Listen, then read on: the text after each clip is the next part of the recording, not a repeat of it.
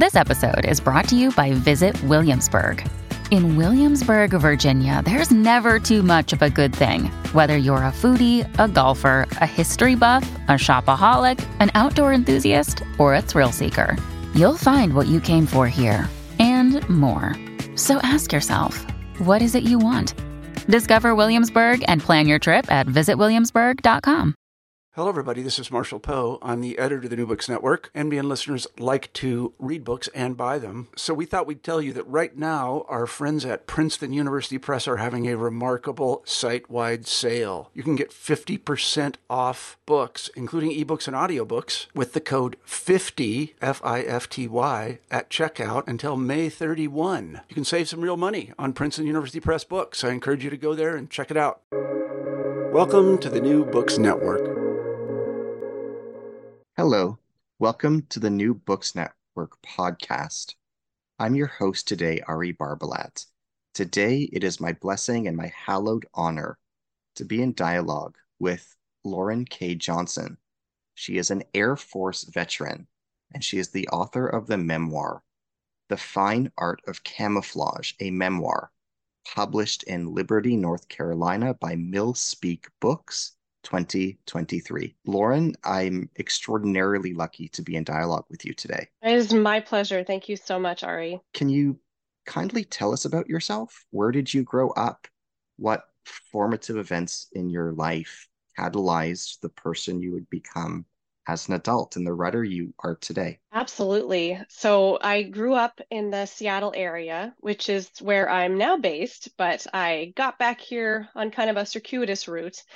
So, growing up in Seattle, I had a, a, military family. Both of my grandfathers served in the World War II era.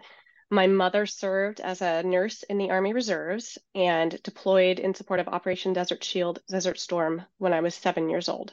So, obviously, that was a formative experience in the life of young Lauren in a lot of ways. First and foremost, having my, my mother suddenly disappear as a seven year old was traumatic to say the least. She was a reservist. This was a different era than the military that I went on to serve in when deployments were not the norm. They weren't predictable by any means.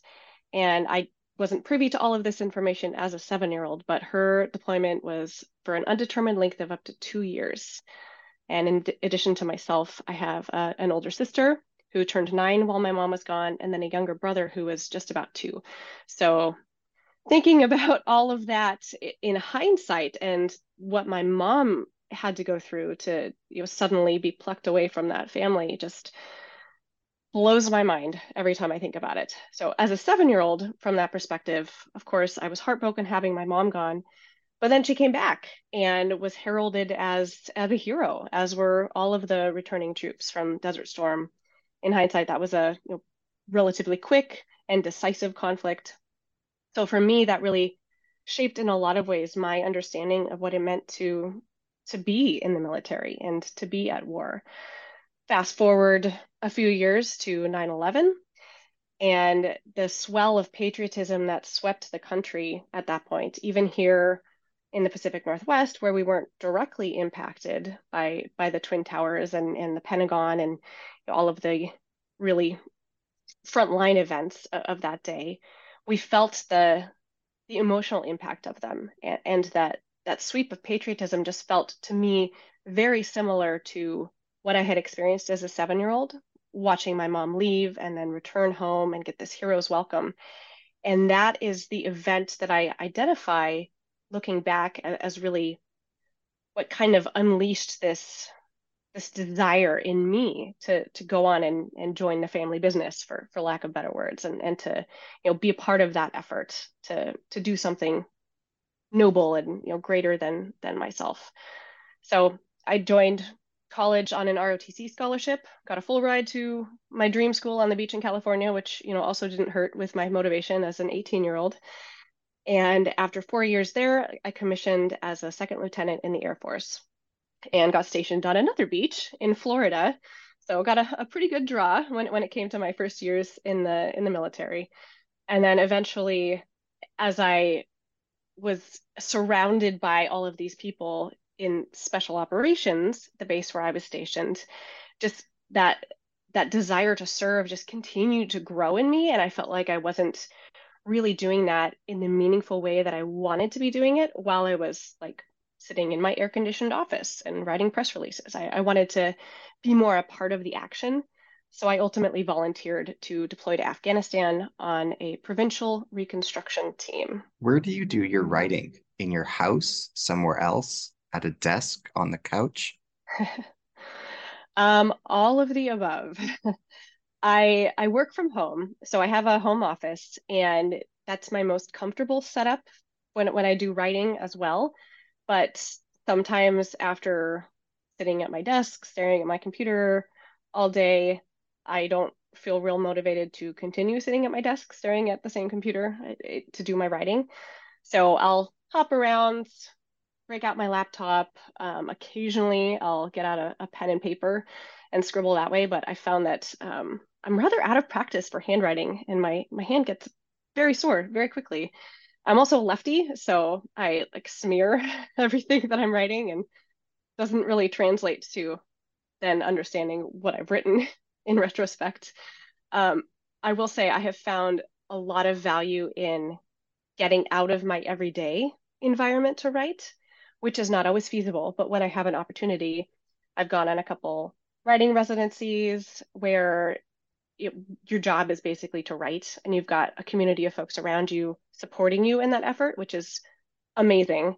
And i would do that you know once a month if i could. But alas being a responsible adult and, and a parent is, not is not always compatible with that. Um, so i've like holed up in an airbnb for a week or so uh, particularly when i was in really intense moments writing my manuscript or if i was um, you know doing doing a bout of editing that kind of thing. It's nice to have that that separation where I can really just focus on that without, you know, toddlers or cats running into the room and bothering me. Do you edit at the end or as you go along? I am an as I go editor. I, I had a writing teacher once who said there are two types of writers and, and you can liken them to two types of cooks. Like there are some people who just make a horrible mess in the kitchen as they're going and then clean it up after they're done cooking and then there are people who have to clean as they go and i'm definitely a, a clean as you go. I don't necessarily think that that's the best approach because it does disrupt the flow of ideas. So when i do break out the pen and paper and and do hand written stuff part of part of the idea behind that is to really just let myself write because it's much harder to do that as you go editing when you're when you're writing as opposed to when you're typing and can easily delete and copy paste, those kind of things. So I'm a tidy as you go, but um, trying to become a, a tidy after the fact writer. What aspects of your writing process were most challenging for you? How did you handle these adversities? What aspects of your writing process were most therapeutic for you? How did you grow? Oh, great questions.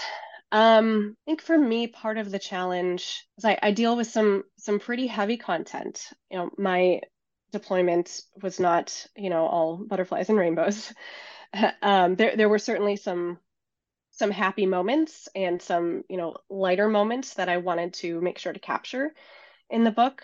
But there were also some some moments that were really, really challenging to live through. And in writing about those moments, you have to really put yourself back into that space in order to capture them genuinely and the process of just getting myself into that space w- was hard. It, usually, once I was there, I, I could handle it pretty well, but just you know, making that conscious decision to to jump back in time and put yourself in that emotionally vulnerable, raw state is, is a big barrier to get through. But at the same time, it can be cathartic. And so, to answer the second part of your question, writing is is how I process things. That, that's always been the case. You know, I, I didn't mention that in my um, you know formative experiences growing up, but I've I've always fashioned myself a writer. Like I used to, you know, write really cheesy poetry. I mean, you know, who didn't as an angsty teenager? I also would like as a kid walk around in the backyard talking to myself and when my mom asked what i was doing i said i'm writing books my my brain just just works in that way and that's so writing has always been the way that I've, I've processed things. And going through the experience of writing a book, is kind of like a big, fat, decade long therapy session in, in a lot of ways. And it comes in phases. You know, there's that initial purging of the experience. And then to go back to our, you know, tidying uh, metaphor, that's the, the tidying and sorting through that initial kind of blah is where where it becomes something tangible that then I can shape into something that's less emotionally charged for me and into something that means something hopefully and, and can resonate with other people. Can you summarize your book for us? Sure. So it's um war is, is definitely a, a, a prominent experience in the book. Um, from multiple perspectives from from my mother and her service and and how that impacted me as a child. And then of course with my own deployment. So it's really a, a coming of age against the backdrop of war. You know, my, my growing up and hearing stories of family lore and seeing my mom's experience and that building up the understanding for me of, of what what that all meant and then joining myself and finding myself in afghanistan where those expectations clashed very harshly with reality. And that was a, a, time and a place where I just learned that things are much more complicated and they're not black and white. And that's, you know, not just related to war, but but to life as a whole. You know, there, there's a lot of gray areas. And I had to recalibrate how I viewed the world through through what had previously been a very black and white lens. What does this book teach us about trauma and suffering? I hope that it helps to communicate that, well, first, everyone experiences uh, trauma and or suffering to some degree. And that's that's certainly not something that the military has a monopoly on. And I think that oftentimes when it is discussed, when, when trauma and, and military trauma specifically is discussed, it's discussed in a, a very sensationalized way and we get these these boxes that everyone's experience is tried tries to get mushed into. You know you you were in combat. You you killed somebody. You were a victim of military sexual trauma. Of course those are those are traumatizing experiences and those are very valid storylines that that need to be told and need to be discussed. But that is not the whole military experience and that is not the whole experience of trauma. In reality most of us who have served and, and most of us who who are human and experience trauma and suffering fall somewhere in the middle of the spectrum. We don't have one of those extreme experiences. So part of part of my hope in in writing this book is to share a story of someone who is in the middle and how that experience impacted me, how I found my footing again afterwards. There's so much stigma around mental health care still in the military and I kind of hit, hit my rock bottom and self-referred to the mental health clinic on my Air Force base, which was not an easy thing to do. I, I walked in there in my uniform with my name tag, with officer's rank. I was, you know, I, I felt like there was a big spotlight shining on me. Like, here's an officer who who can't can't cut it, can't handle it. And nobody should feel that way when when they're suffering. Nobody should need their suffering to be justified.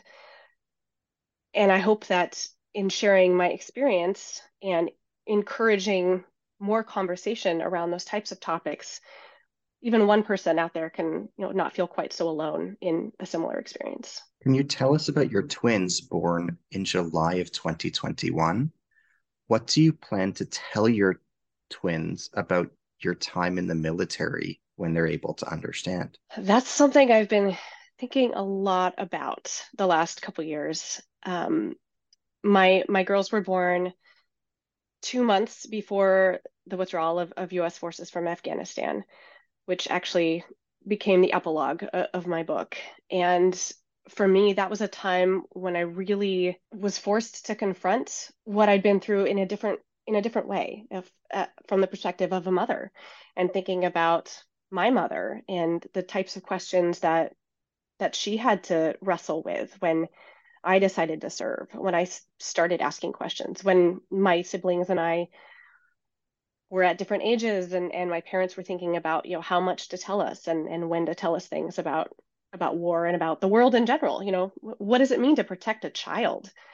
And and at what point does protection become sheltering from the realities of life? so I, I was thinking a lot about those things as the girls were, you know, newborns, and um, thankfully I have a, a, few years before I I need to really coalesce my thoughts. Um, and now I have a book, so I can just, you know, have them read my book, and then they'll know everything about me. Um, but honestly, I I would like to say that I will tell them everything. I don't know that that's realistic because everything I mean, how do you even frame that? Um, it, it's a hard thing to to talk about something as big and impactful as being at war. And that was one of the things I really struggled with when I got home was people would ask me, "Oh, how was your deployment? What did you do?" And I didn't know how to answer that in in a way that would be satisfying to them. You know, people don't want to just sit there and hear you blubber ab- about something like that for for hours, which I could have done and that's why I wrote a book about it because you know it, it takes a book to flesh out that experience and and communicate what it means. It, it's not something that can be captured in in a tidy mm-hmm. soundbite.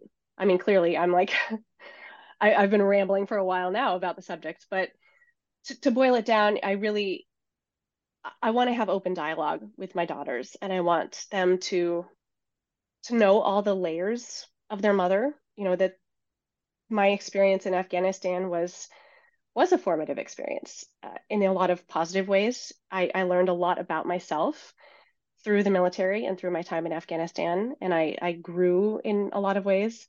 And I also was involved in some things that that I regret, and I don't want to shy away from those types of difficult conversations with the girls. How would you evaluate your mental health today in April 2023? How have your struggles changed and evolved? Oh, well, let's see.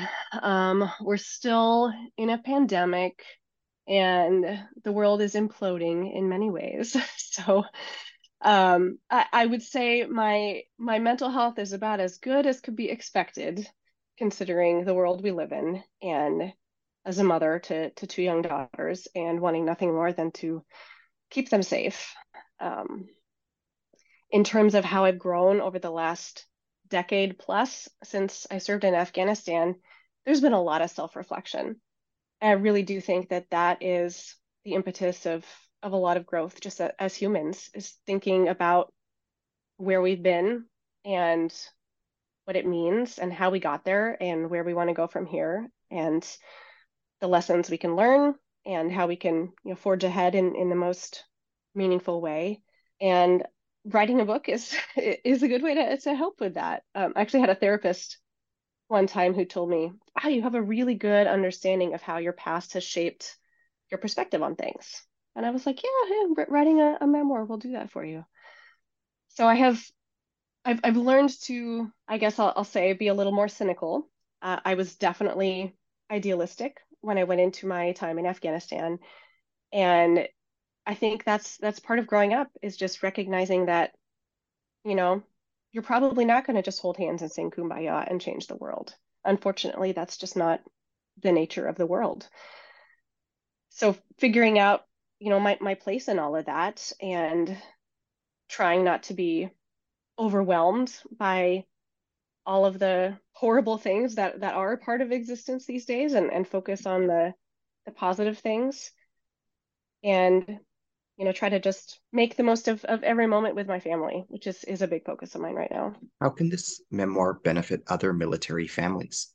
I hope that it like i said before provides a, a different perspective that not just for for service members themselves who maybe been through one of those less extreme traumatizing experiences that that we hear more about but also for for family members. You know i, I kind of have the unique vantage point in that I have a foot in a number of different camps as a veteran myself, as a, a daughter of a veteran. I was also married to a veteran who experienced post traumatic stress disorder. Um, we're no longer together, but I have experience in, in that caretaker role and, and what it means to be, you know, two two veterans together, um, which is not always a, an, an easy thing to do. So I, I hope that, you know, really at the core, that this book helps people to just have those difficult conversations and to also just acknowledge all of the the competing information that we're fed every day, especially now with with social media and and mass media. A big thing that I I really honed in on as I was writing was that so much of my growing up years and so much of my my perspective as I was on the threshold of of adulthood was shaped by by stories, by stories that you know, my family told about military service, that the community told around their service, the the stories that we saw in Hollywood, that came in the media, and even those that I was told when I was in the military or about this specific deployment I was going on. Or from the book Three Cups of Tea by Greg Mortenson. Um, I don't know if, if you've read that. It's a, a memoir about uh, an American mountaineer who ended up building schools in Afghanistan and Pakistan. Came out a couple years before I deployed and was almost used as like required reading for people doing the, the types of deployment I was doing, which was likened to the work Greg Mortenson was doing and you know capacity building, building up infrastructure, increasing access to basic services. But it's much more complicated than that. Um, and so I hope that my story will help others to just recognize all of the competing information sources and the filter that our brains have to put all of these things through and, and cobble together into this perspective of how we view the world. And, you know, we all have stories that we tell about ourselves. We tell ourselves who we want to be. We, we shape this persona. We we adjust what that persona is based on you know, what other people expect of us. I mean, I'm assuming most people do that. I certainly do, and I have I've spent my life doing that, trying to you know, be what everybody else wants me to be, and that that ends up being many things. And just recognizing that and taking everything with a grain of salt and and honing in on, you know, your your own authenticity. Um, I think that's a, a part of what I was hoping to accomplish in writing the book and what I would like to encourage others to do as well. What does your book teach us about the military history of the US war in Afghanistan? How does it illuminate what Americans often do not know about the conflict in Afghanistan? I think one thing that makes my story unique, and I won't say unique in terms of all of the military stories that exist, but in, unique in the stories that we really hear about is that I I wasn't a, a combat soldier.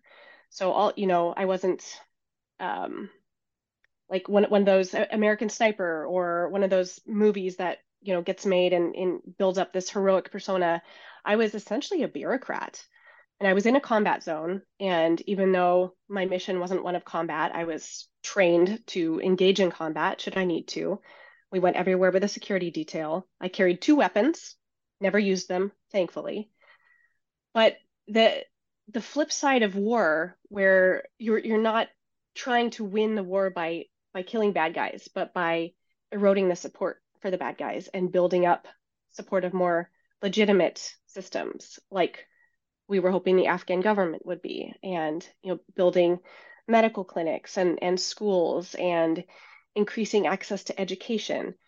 So kind of like the the the, the sing kumbaya and, and, shake hands and, and kiss babies um, although of course that's a very simplified version sim- simplified version. But more and more that is what warfare is becoming and that's what counterinsurgency efforts are all about. And i think still there's this conception when people think of the military they think of the the go in and, and shoot type military and there's so much more to it than that. At the same time um, it's I, I keep coming back to this, but it's just it's very complicated, and that was something that I, even being plopped in the middle of the war zone, didn't really grasp was, was how immensely complicated it is. In Afghanistan, for example, it's complicated simply because of the geography. It's a very mountainous country. It's a, a tribal society, has been for for centuries. So you get these little pockets of different villages that all have different tribal allegiances. There's di- different ethnic groups. So trying to put a, a democratic system as we think of democracy in the West as an overlay there, it just doesn't fit inherently because of the way the country is at, at a geographic level and a, at a political and economic level. You know, you you can work with a farmer to try to rotate crops to promote you know future sustainability and in, increase their their cash flow but at the core these farmers are really focused on you know subsistence farming and how am i going to feed my family this winter so that kind of long-term thinking is just not ingrained in society the, the way that it is out here in the West. So, you know, one size fits all warfare is, is definitely not not the answer. Um, and I won't say that was 100% what what was attempted with with the provincial reconstruction teams in Afghanistan, but we definitely encountered a lot of instances where we were we were doing one thing that had worked well somewhere else and just found that you know this doesn't fit here. And so a lot of it ended up being kind of make it up as we go. Can you say more about afghanistan's geography? Can you describe its aesthetic geography its strategic geography and its political geography. Oh boy. Um there, there's a lot going on in afghanistan and the the mountains play a huge role in in all of that. So you've got you know mountain ranges just inherently dividing the country and by virtue of that you, you get as i mentioned these these pockets of of civilizations that in in many cases haven't interacted with people outside their their ethnic group um, because access is just so so scarce uh, as a military unit, you know, we part of our goal was to bring government leaders out to outlying regions in in the province where I was focused. I was in a very mountainous region. Um, our base was located in a valley at 8,000 feet, so you know, pretty pretty high base level and still surrounded by mountains. And a lot of the people in outlying districts had never met their their governing governing body they didn't necessarily know that they had a local government who was there to listen to their concerns. So part of our role as as the military partners of these of these uh, government officials was to bring them out so they could meet their constituents and listen to them. And again, easier said than done. Um, you know, some of the missions that we worked on were building roads so that we could get out to outlying districts but oftentimes we had to bring uh, the government leaders by helicopter because there just was no other way to access, or roads were so dangerous because they were you know, going through insurgent territory. There was a lot of issues where you know American and coalition forces and and aid workers would come in and you know with good intentions try to set up these construction projects to you know, increase infrastructure and access to basic services but in doing so would disrupt the the local political or economic or tribal um, area by, for example, bringing in workers from one ethnic group to a territory that was uh, the the property of another ethnic group, and therefore, you know, kind of undermining that local system, or by paying security workers for Afghan security forces more than local uh, tribal folks were were offering. So, so there just were a lot of competing things, and it it ended up being a very very complicated environment to try to try to do anything just because of the the geography and the just just the, the mindset is so vastly different from from what we're used to in the west what does your book reveal about morale in the US army during the Afghan war? Well, I speak from from from my perspective um, and and interacting with other people. So I certainly don't claim to speak for for everyone. Um, I, I was an Air Force officer and I deployed with the Army. So I, I worked with predominantly Army folks, though there were other Air Force on my team as well. And by the time I was there in 2009, 2010, there was a lot of discontent among folks that that I encountered in the military and and certainly among myself. And that feeling grew the longer I spent there. And just wondering what our purpose was what our mission was. There there was a lot of I mentioned making it up as we go. And and that's a hard thing to do when you're in that environment. And my job for example was, was information operations. So I was doing the governance, mentorship, and capacity building on the communication side, working with Afghans who worked in media and the communications director of the province. They had a very limited media infrastructure, which was also complicated by geography because radio waves, you know, bounce off of mountains and, and you can't get messages through. They have no mass media. So yeah, TV broadcasting was not something that that we could do. 80% of the population was illiterate. So we couldn't have newspapers or, or pamphlets that were widely read. So all of these complications and nuances and lack of understanding and lack of guidance for me and for many other people just contributed to a lot of frustration. And we had some some instances while I was deployed where some of that frustration came out in media interactions, not with my unit specifically, but in other other units based throughout Afghanistan. And the, the leadership that I reported to didn't like seeing those kind of stories um, because they felt like it didn't portray the the nuanced approach of, of what it meant to be in a war zone and that you know folks with discontent there's an outlet for that in the military you need to go you know talk to the right channels the problem is those channels don't always work or aren't always receptive um, and it's it's become i think more common knowledge now and we're all aware of the, the complications of, of the efforts in iraq and afghanistan.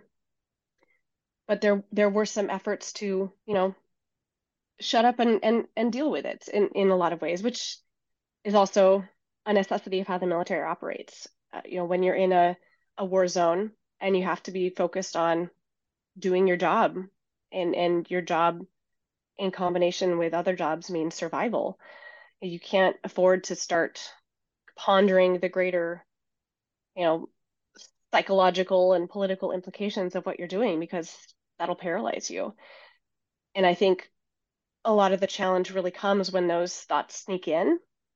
And then when you are out of that environment and you have a chance to really think about that and it just kind of it's like you know what what was maybe a, a drip from the faucet while you were there becomes just this this overwhelming flow and it's a really hard thing to process in that in that environment. Can you tell us about Provincial Reconstruction Team Paktia? Yes. So the Provincial Reconstruction Team I was on, um, Paktia Province is a southeastern province in Afghanistan on the Pakistan border. And it was actually the very first provincial reconstruction team in Afghanistan, founded in 2003. And at the time I was there, there were, I believe, 26 PRTs operating throughout Afghanistan, each in a different province. And about half of those were run by US forces, so the other half by, by international forces. And our goal was to work in Paktia province specifically to, to build up that government capacity and, and infrastructure. So as I mentioned, my, my role was working with the communications officials. We had folks who were working on uh, we had a civil affairs team who were National Guard soldiers who all had expertise in different non-military occupations. Like we had a guy who whose expertise was in in forestry, so he was working in one of the more rural districts and helping them you know, develop good forestry practices, like to you know prevent erosion off cliff sides. We had civil engineers who who helped uh, with the the local construction projects, contracting out those projects and mentoring the the workers there to you know build sustainable construction uh, efforts. So it's it's it's a very you know different mission than than you're used to seeing in the sense that we were really interfacing directly with with the local people and and trying to help them help themselves as opposed to you know sweeping in there with with guns blazing although we did sweep in there with guns um, and prepared to blaze them when necessary. Um, but but more overarching our, our mission really was more of a, a bureaucratic one and and trying to to work with the local population to to understand their needs and respond to those needs and help them build up their own capacity so that eventually we could leave and there, there wouldn't be a vacuum, um, which unfortunately, as we know, um, in the last couple years didn't happen. Can you tell us about your mom? My mom. Uh, my mom has always been my hero.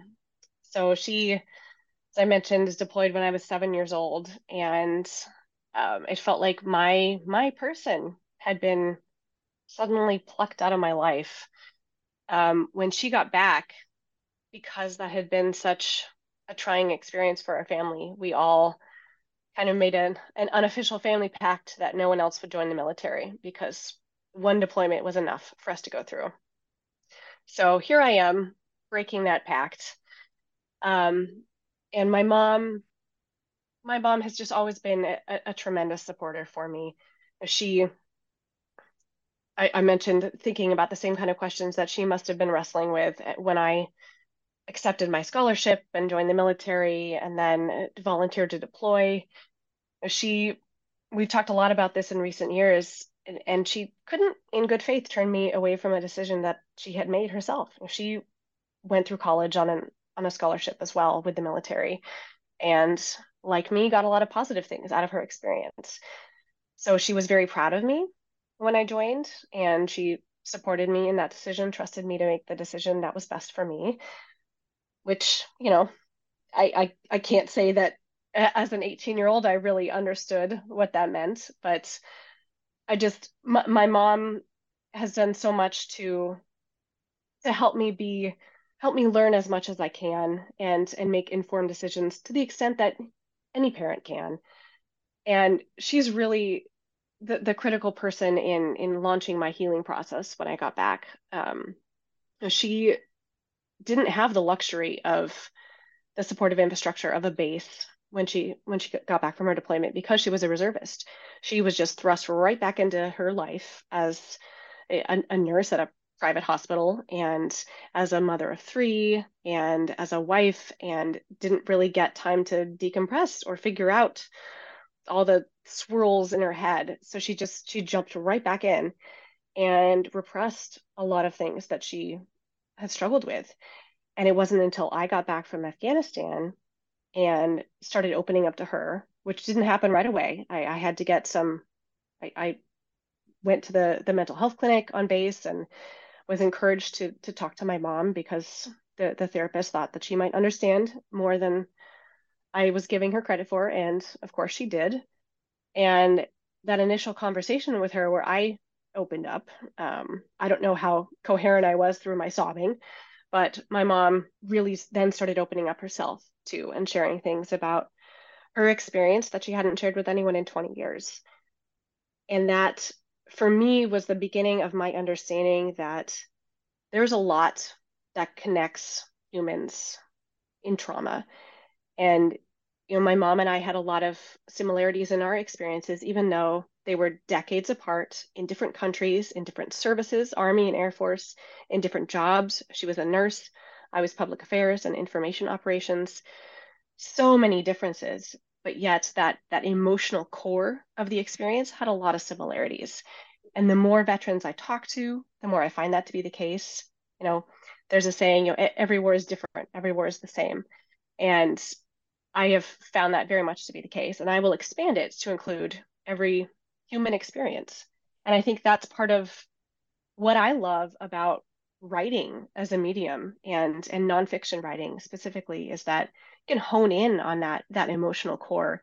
And you know, someone who has never been in Afghanistan, has never been in the military, hopefully can find elements of my story that they can relate to as well. How did your parents cope with your deployment? Um, as well as parents could be expected to, I think. My mom did let it slip one time um, in a phone discussion when I called from Afghanistan that it was more difficult for her having me deployed than when she herself had been deployed. And that was the closest I came to crying to my parents on the phone. I, I really tried to bite back my emotions and not worry them because I knew they were worried because their daughter was in a war zone. I, I you know, inherently understood that.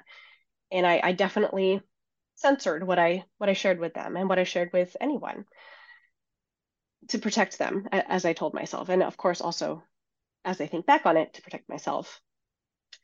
But I, I can't imagine now as a mother myself sending a child off into that environment. And my mom and I have talked a lot about this too. When you are there, you know you're safe at any given moment. The threat is always looming, but you know, I know here I am sitting at my desk I'm okay. There's so many layers of, of unknowns for the folks back home, just just wondering and waiting. And that that limbo is a really, really difficult space to be in. Can you comment on your paternal and maternal grandparents? What role did they play in your life? What role do they play in this memoir? Both of my grandfathers served in the military. My dad's dad was an Air Force Chief Master Sergeant, which is the highest enlisted rank. And my mom's dad was a Navy commander, uh, lieutenant commander. Oh, if he listens to this, he's going to be mad at me for forgetting his exact rank. Um, and they, my, my family has always been been very close. I saw my grandparents at pretty much every holiday. They came to my swim meets as I was growing up. They came to my school plays. We've always been a very close family. And the military, I won't say was like ever present in our lives or in our conversation as a family, but it was always there. You know, there was just this general air of patriotism throughout our family and and you know pride in in service to country. When I commissioned as a lieutenant in the Air Force, my my mom um, read me my commissioning oath and, and commissioned me as an officer. My my dad's dad, the chief, gave me my first salute, and my mom's dad wore his uniform as well uh, to support. So we we were voted the, the best dressed family at my commissioning ceremony. But I think that's that's just a good example of you know how how that was just a part of my my upbringing. You know, I and and I think a lot of folks have grandparents who served in in World War II and now now Vietnam, as sadly the the World War II generation is largely no longer with us. Um, but that that sense of kind of family heritage will be within the next generation or so really tapering off um, now that we have an all volunteer service we're not deploying with millions of, of people on such a mass scale like as happened in in the world wars or in in vietnam so it's something that i you know really really hold to heart and um, i know shaped me a lot growing up for better for worse but um, you know i I'm I'm proud of my family military business, but I also hope that it ends with me. What was it like celebrating Christmas while serving abroad? I had a very odd Christmas celebration. I if, if you're deployed for a certain length of time, you get a break in between your deployments uh, called mid-tour leave. So basically like a vacation from your deployment. And my vacation fell right around Christmas time.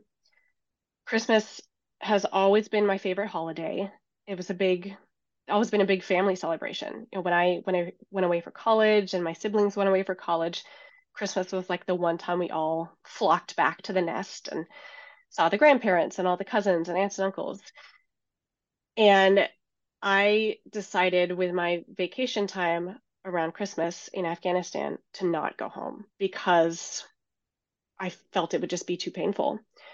I was about six months into my deployment and had realized that it was a much more complicated thing than I acknowledged going into it and just didn't know how to talk about it, didn't want to open the floodgates and start talking to my family and answering questions about it because I just I was imagining this, you know, horrible mess of emotions from everybody and then saying, "Okay, bye. You know, I'll see you in a few months or not." Um, and and leaving behind this, you know, this horrible mess. Uh, and I just, I couldn't face that. So I uh, went to Bavaria instead and gallivanted around drinking Bavarian beer and Glühwein and gorging myself on non military dining hall food for two weeks. And then um, came back to Afghanistan. So it was it was a joyous but also like weirdly artificial and, and kind of forced happiness over over the holiday season that year. Um, in general, you know, being being deployed for the holidays is hard. Um, we had a really amazing team who supported each other and actually managed to cobble together a Thanksgiving feast. Somehow, I don't know, they worked magic and, and made like, you know, turkeys and pie and and we had a, a team Thanksgiving dinner together and I know that that is not an experience that everyone has while they're deployed. So I've, I've felt really, really fortunate to have such an amazing team of people who just, you know, cared and wanted to be there for each other.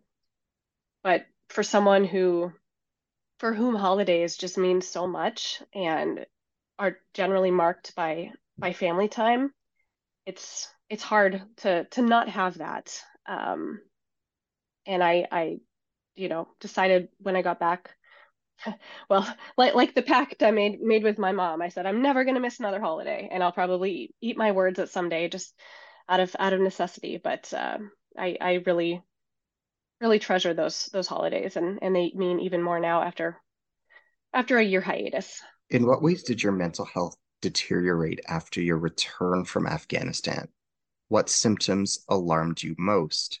How long did it take for you to recognize that you were in a crisis? what led to your decision to seek help? I kind of operated with the expectation that as soon as I got home, everything would be better. It just seemed logical. Like Afghanistan brings up all of these complicated feelings. There's danger everywhere. You know, horrible things have happened. More horrible things could happen. As soon as I'm out of this environment, you know, the problem goes away. Of course, that's not the case. You, your brain can't just extract itself that smoothly. So when I got back, first there was this initial overwhelm. I mean, it's just to be in a very isolated, contained, weird environment like a military deployment, and then to be thrust back into the real world is just horribly disorienting and and tremendous culture shock. Like I was walking through the airport and you've got newscasts blaring and i hadn't watched tv in a year and neon restaurant signs and people in civilian clothes and i was like reaching for my my weapon to to have something to steady my hands on because i just felt like felt like an alien um so after that initial disorientation wore off i, I just kept expecting myself to you know snap out of it and just slip right back into to life as it had been a year prior. And of course, that it's not that simple. And for me, the thing I struggled with most was was guilt. I felt like I had participated in things that went against my my moral compass. So for example, as the information operations officer, I was essentially filtering what was happening into what the Afghan and international publics heard was happening. And on the Afghan side, I felt like in my work, I had been referring them to a system that was broken in the Afghan government. It was a system that I, I was touting could, you know, solve their problems and send their kids to school and make a hospital accessible. And in reality, a lot of those things just just didn't happen. And there was a lot of corruption in the Afghan government. And for the American and international publics, I felt like I wasn't sharing the whole story. And they were trusting trusting me and, and the military to be good stewards of their taxpayer dollars and and to take care of their sons and daughters who they were sending to, to a war zone. And I, I felt like I wasn't giving them the information they needed to make an informed decision. So I felt a lot of guilt about that. And then I felt guilt about suffering because I felt like because my experience hadn't fit into one of those tidy boxes of you know what I understood to be a traumatizing experience, being in combat, being involved with military sexual trauma, I didn't deserve to suffer. Uh, you know, I, I didn't didn't fit into to one of those molds, and I was on a base surrounded by special operations personnel who were deploying all the time, and none of them seemed to struggle. And I thought about my mom's deployment and leaving very suddenly for an undetermined length of up to two years and having a family at home. And she never seemed to struggle. So I felt like you know, there must be something wrong with me. I must not be cut out for this. And I felt guilty for struggling. What ultimately led me to to seek help was not something super melodramatic. I, it wasn't like, you know, I went on a a horrible bender and my my life flashed before my eyes.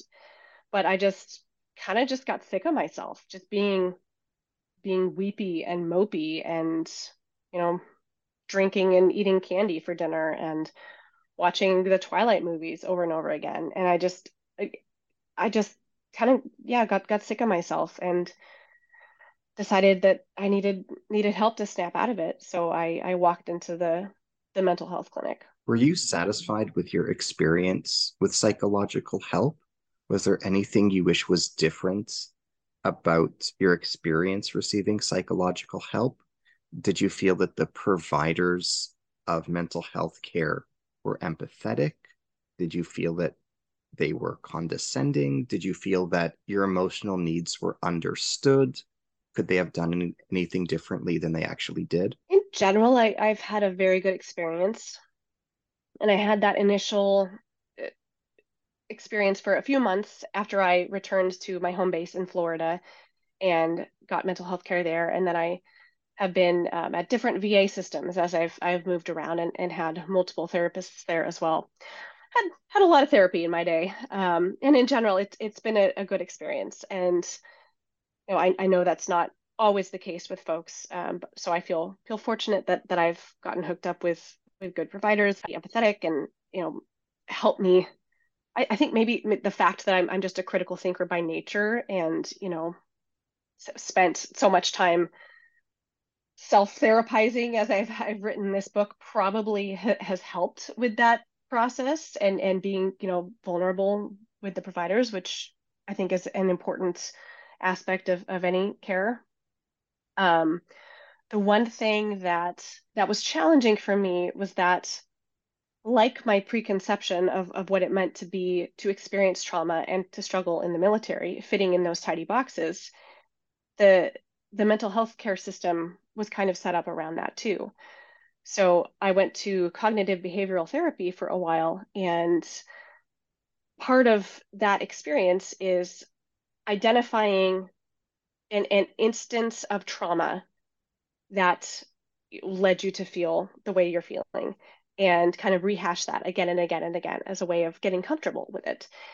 And I didn't have one particular instance of trauma it was more a compounding of my entire experience in Afghanistan and many different things that weren't like big explosive moments like this therapy was set up to to deal with. So it felt like I didn't fit into that system the way that somebody did who who had that more traditional military experience. How does your memoir advance our understanding of gender in the US military? Well, I speak as a, a woman um, who who deployed as a woman, though I I want to be clear that I am not the voice for all women in the military, and there are as many different ways to be in the military as there are ways to be a woman, as there are ways to be a human. So, from my perspective, you know, I, I'm able to share that not not all women's narratives are the same, and you know a, a lot of those narratives that are out there from from female perspectives are unfortunately related to military sexual trauma um, because that is a a very real thing that a lot of women and, and men experience in the military unfortunately. Mine is is not a story of military sexual trauma. Um, where my gender was most pronounced was in my interactions with the locals.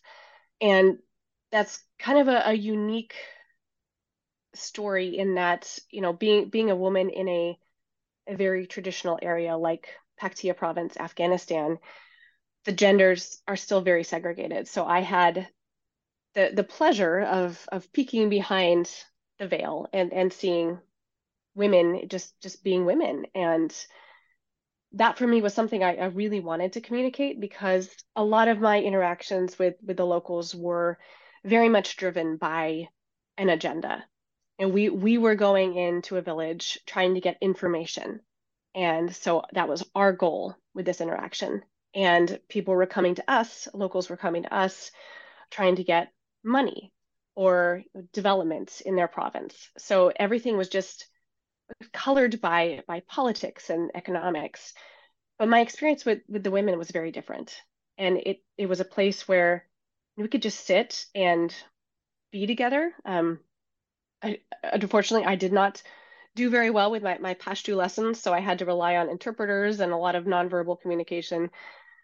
But even with the language barriers, there was just this this genuine connection of, of being a woman among women that was really meaningful and, and makes what, what has happened since the, the withdrawal of US forces to, to Afghan women even more heartbreaking because I think about you know those those interactions that we had and and having discussions about you know how as women we're we're really focused on providing a better life for, for those that come after us for our children And I met young women who are, you know, a little younger than me at this point. So likely have children of their own and are, are dealing with that that repression in Afghanistan um, if if they're still alive. Um, I think about those things.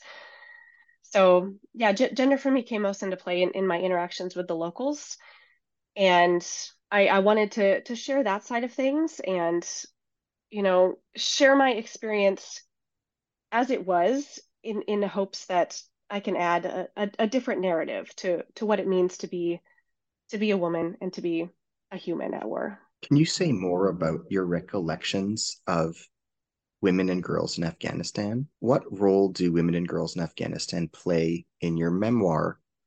What memories about them influence you the most to this day? Yeah, I definitely have spent a lot of time reflecting on that since since the withdrawal because women are severely impacted by by the change in, in leadership there, by the Taliban taking back over.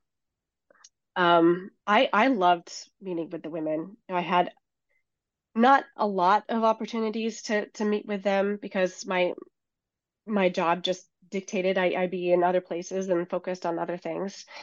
But I had one opportunity to sit in on a training class where the PRT was sponsoring um, a, a, class for, for women, and particularly women teachers, about constitutional rights and women's and children's rights, these things that were part of their society but weren't included in the formal Afghan education system. So they weren't necessarily aware of, of their rights or didn't have access to, to read a constitution. So a class that was designed to, to help them understand that and as teachers then share that information with their students to as a way of you know making it sustainable knowledge that's that's flowing through the generations and that was one of the most successful initiatives that we did in terms of the enthusiasm and hope that it was met with from the local population. A lot of things we did had very good intentions and had you know, some good outcomes, but the civics training classes really just were were overwhelmingly just just full of warm fuzzies. Like we, we would have send invitations out to a group of teachers and then they would tell other people and it would be standing room only. As way more people came than than we were expecting and women would attend the first day of class and then go home and, and rave about it to their their parents and come back the next day with their sisters also. And the they got death threats but they still came. So just that that kind of fierceness to to want to learn and to want to make things better for themselves but also for others that that is what I remember most is that that fierceness and that that genuine human connection between us as you know, I wasn't a mother at the time, but I, I couldn't help but reflect on on my mother being in the position of of serving with a family at home. And my sister at the time was pregnant with twins. And so I was thinking about these nieces who I'm not going to meet for for a few months after they're born. And just this this desire on behalf of womankind to like just just make the world a better place. Can you tell us about your personal life before you enlisted in the US military? What were the most challenging moments in your life prior to your joining the US military? My mom's deployment is, is definitely up there. Um, I mean, mostly I was just, I was a pretty fortunate kid. Had a wonderful family, you know, grew up in the, the greater Seattle area, very involved in sports. I was a competitive swimmer and had, you know, delusions of grandeur of getting a, a, college scholarship to Stanford and then swimming in the Olympics and then retiring when I was like 30 years old. Uh, obviously, that didn't happen. And when when I kind of was was confronted with the knowledge that you know I was I was a good swimmer, but I was not you know good enough. Um, that's part of what contributed to me looking at alternative college routes such as ROTC. But in general, yeah, I had a, a really, you know, wonderful, happy, family-filled childhood. Um, my family's big on on traveling and exploring. You know, I kind of inherited that restless soul. So actually travel stories more than war stories are what fills my memories of of growing up.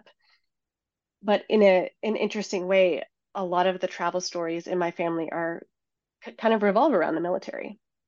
My um, my mom's parents actually met um, because of World War II when their brothers served in the same unit and their their mom arranged for for the families to to meet together at, at a lake and my grandfather was you know a, a teenage boy and not super happy about being kind of set up with a a young girl. So as soon as my grandmother arrived he challenged her to a swimming race across the lake. And he wasn't expecting her to agree. And then he wasn't expecting her to beat him. So that kind of sealed their relationship. Um, but they were big globetrotters and were actually traveling abroad when Saddam Hussein invaded Kuwait. And kind of like the collective denial that that we all had after 9/11 that it would ripple down and directly affect our family with a military deployment just nobody foresaw that that would you know affect my mom and that that she would end up serving in support of that conflict as well what does your book teach us about communication and language? Oh, that it is everywhere and that it influences who we are and how we see ourselves and, and how we see the world.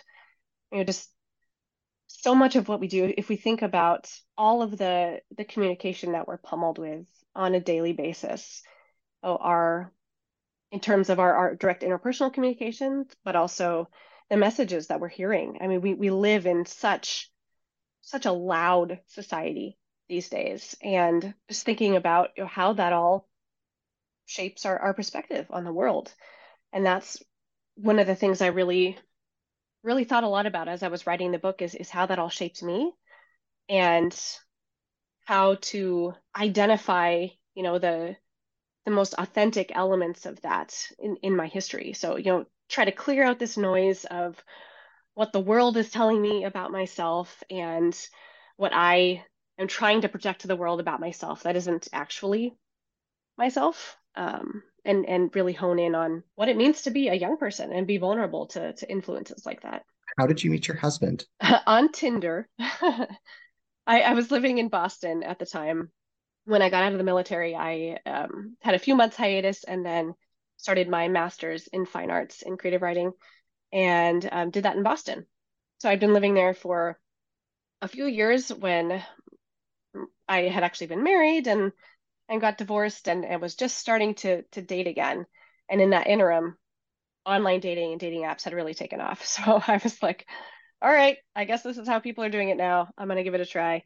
And one of the first people I connected with was my husband.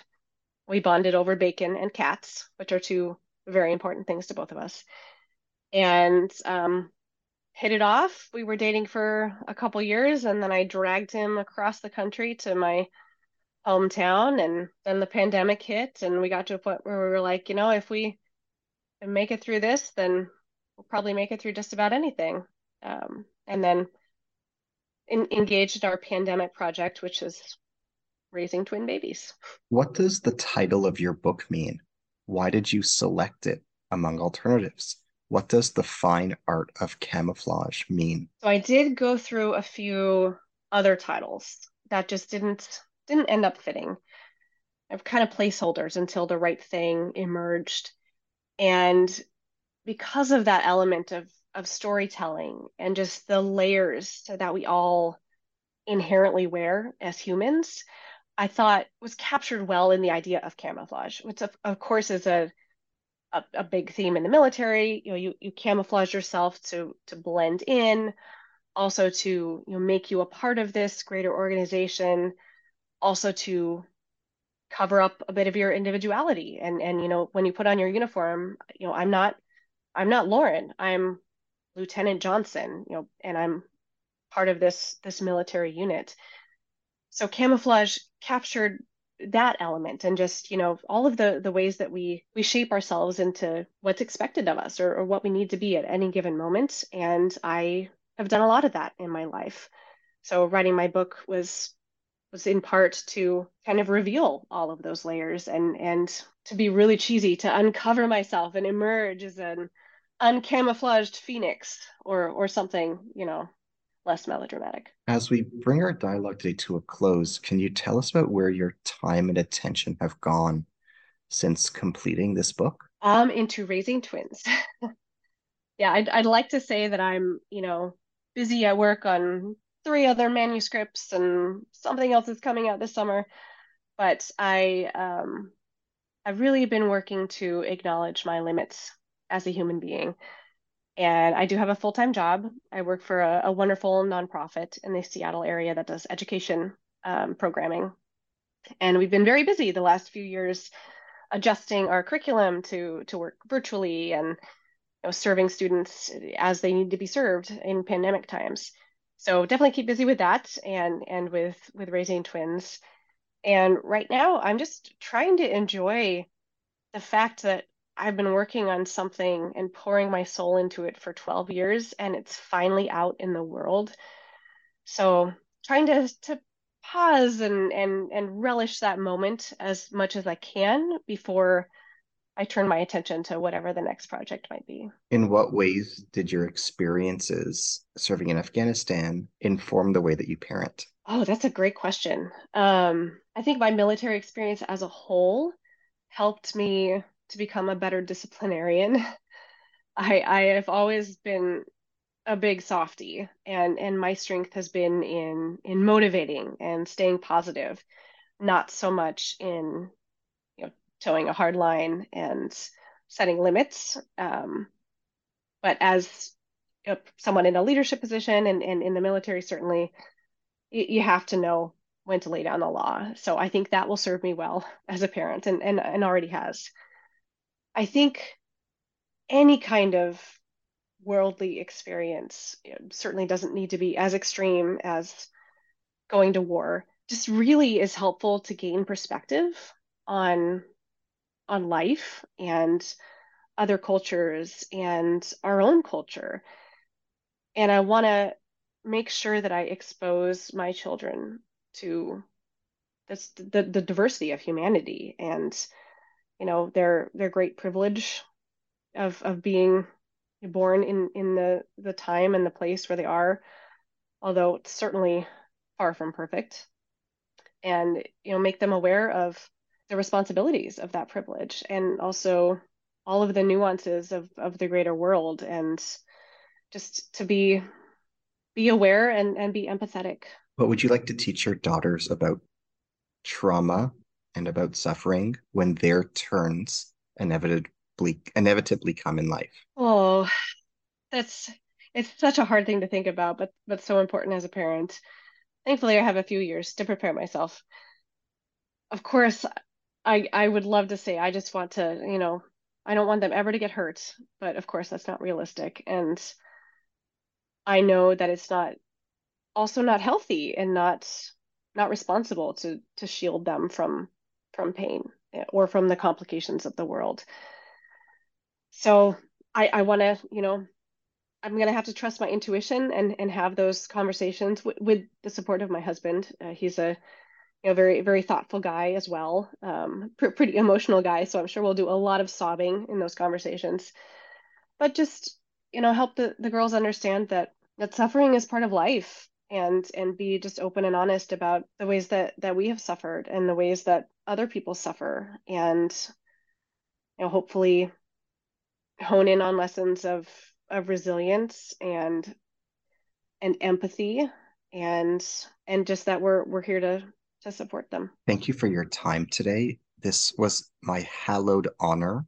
This book is extraordinary. I would strongly recommend it to all of our listeners and would like to note how much I personally loved this book and how blessed I feel for the time together with you that I shared during the course of our dialogue. Thank you so much, Ari. I really appreciate the time to talk with you and yeah thank you again for for reading my book and and just I'm, I'm really glad that you found it meaningful and hope some folks out there listening do too Thank you wholeheartedly from the bottom of my heart. To our listeners, I am your host today on New Books Network, Ari Barbalat.